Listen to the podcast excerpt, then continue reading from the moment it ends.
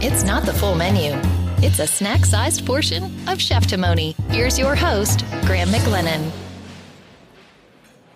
Hi, I'm Graham McLennan, and thanks for joining me for another snack sized portion of Cheftimony. Before we get to today's mini episode, thank you. That is exactly what I want to say. Thanks so much to the people who have taken the time to leave a star rating for the show and or to write a review for the show. You can now find Cheftimony in a few different places. It's on Apple Podcasts or iTunes. Uh, it's on Google Play, TuneIn, Stitcher, and Spotify. And on any one of those places, you can leave a star rating and or write a review for the show and doing that helps other people to find it so if you like the show and have a few minutes i'd really appreciate you taking the time to either give a rating or to write a review so, with that out of the way, uh, let's talk about a couple of upcoming shows. We've got one that is going to be live from, not live, it's going to be recorded, but coming to you from my now hometown of Gibsons, BC. So, a few Sundays ago, I joined the team at Buono Osteria, and that's a fabulous new Italian restaurant in Gibsons. It sits right on the water. They've got this great wood burning pizza oven, and they put out incredibly wonderful, traditional, and creative Italian food. So, if you're craving pasta and pizza and a glass of wine, it's just a fantastic place to go. So, Chef Mike Buono welcomed me into his kitchen. So, I joined his team on a Sunday night for a busy service. And then after that, I sat down with Chef Mike and also with Ryan Kingsbury, who's the director of hospitality at Buono. And we had a really good talk. So, that's going to be coming up soon. Also in the works is an episode from Vancouver, and that's with Chef Robert Belcham. And Robert was the second chef in Vancouver to welcome me into his kitchen way, way back in the day, and that was at Refuel Restaurant in Kitsilano. But we met this time at his restaurant Campagnolo on Main Street, and Chef Robert and I had a really good talk about a whole range of things. Uh, what he's cooking, of course, but also about what's changing in the industry, how difficult it is to open and to operate a restaurant in today's environment, and in Vancouver in particular. And we also talked about a really neat event that's coming up in a year, and that's called Cooks Camp 2020. I'm going to leave it to Chef Robert to describe that to you uh, on the episode itself. But if you're a cook or a chef, you're probably already following that account on Instagram. If you're not, I highly recommend that you do. It's Cooks Camp 2020. They're doing some really interesting things, and it's worth following along to find out more. Okay, now to today's mini snack sized episode. I was in my hometown, hometown of Thunder Bay, Ontario over the Easter long weekend. And there's one place that I always make sure to stop when I get back to Thunder Bay. That place is McKellar Confectionery. Don't let the name lead you astray. It's not actually a confectionery. Maybe that's not fair. They do have uh, some gum and chips and pop and that kind of thing. But what the place really is, is a fantastic restaurant that produces Coney Island style hot dogs and hamburgers. This is what I found so interesting. Uh, I was there four or five times over the very few days I was there. And the fellow who is now behind the counter all day, every day, and you'll hear from him in a moment, is a guy named George. Well, it was George's ancestor uh, another fellow named George who opened the place in 1926. And so, for my father, who's now 89, his generation referred to McKellar Confectionery as George's. Well, time went by, and George, the original George, eventually passed the operation to his nephew, who was named Gus. And Gus worked at the restaurant for decades. And when I was growing up in the 70s, 80s, I guess 90s, uh, that's where, uh, or that was the fellow who was always there when we went to McKellar Confectionery. So for me and my friends, we always, called the place Gus.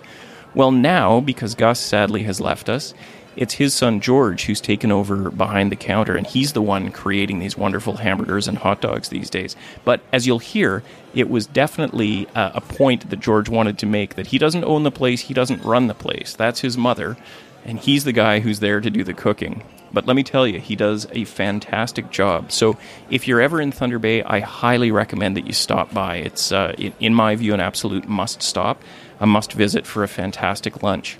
Okay, here we go. Back to Thunder Bay, Ontario. Here's a quick chat with George at McKellar Confectionery. All right, here we are on Easter Monday in my hometown of Thunder Bay. I'm super happy to be at McKellar Confectionery and speaking with George, whom I've seen, I think, three times over the last three days because I've been in here so much. George, first of all, thanks for taking the time to, uh, to answer a few questions. No problem at all. Awesome. So, can you give us just a bit of history on the place? Um, when did it open? Was uh, your predecessor, George, who my father still talks about, was he the original owner, founder of the place? Okay, it was opened in 1926. The George that you were talking about is my great uncle. He actually brought my dad to Canada, so my dad ran it from the mid to late 50s to about 2007. Yeah. And after that, he passed away.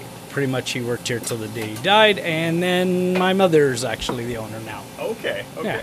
And you're, uh, I just overheard uh, you telling another customer your mom's in Greece right now. Yes. And so I see your mom here sometimes, but I see you here all the time. So is it the case you're really the guy running the show now? Uh, no. No. okay. You're, the, you're just the guy slinging the hot dogs. That's it. Yeah. Fair, fair enough. Now, I won't ask you because I know you won't tell me um, what's in the sauce, but I, I do want to ask you how many times do you get that question? At least four or five times a day. okay. Fair enough. And tell me this: the sauce, which of course, to my mind, makes the burgers and dogs here. Uh, do you do it? If you can even tell me this, do you make it once a week? How, how does your prep Every work? Every few days. Okay. All right. And what is the volume like here? How many how many hot dogs are you going through in a busy day, or hamburgers? Lots. Fair enough. My friends and I have been responsible for uh, for quite a few of those. Um, and tell me, how many? Uh, I know I know you've got a following like me, who are people who live out of town and come back and come here every time. Uh, how much of your business is made up of regulars in town? At least 85 to 90%. Is that right? Yeah. Okay. And then are you often hearing from guys like me who come back into town and drop by? Absolutely. And a lot of people take to go orders while they're leaving and we box them up. Like this morning, that's pretty much what we did because there's so many people leaving. For the long weekend, right? People were phoning on Saturday wanting to find out, and we'd box them up and they would take them to go. they go. Listen, George, I see your customers lining up. I'll let you go, but thanks for taking the time. No problem. Awesome. Thank you. And there you have it from 1926 to present day. And I'm really looking forward. It's only, what is that, um, seven years from now. We're going to be able to celebrate the centennial of McKellar Confectionery in Thunder Bay, Ontario. Again, if you have the chance, if you're in town, you'll definitely want to stop by. All right, that is it for the snack sized portion of Cheftimony today. As I say, we've got a couple of great episodes in the works one from Gibsons, BC, and one from Vancouver, BC. In the meantime, if there is anybody else you'd like to hear from on the show, a chef or a lawyer, please let me know. You can find me on Instagram and Facebook, and you can also send me an email directly to graham at cheftimony.com. All right, that's it for today's episode. Thanks for joining me, and I'll see you next time, right here on Cheftimony.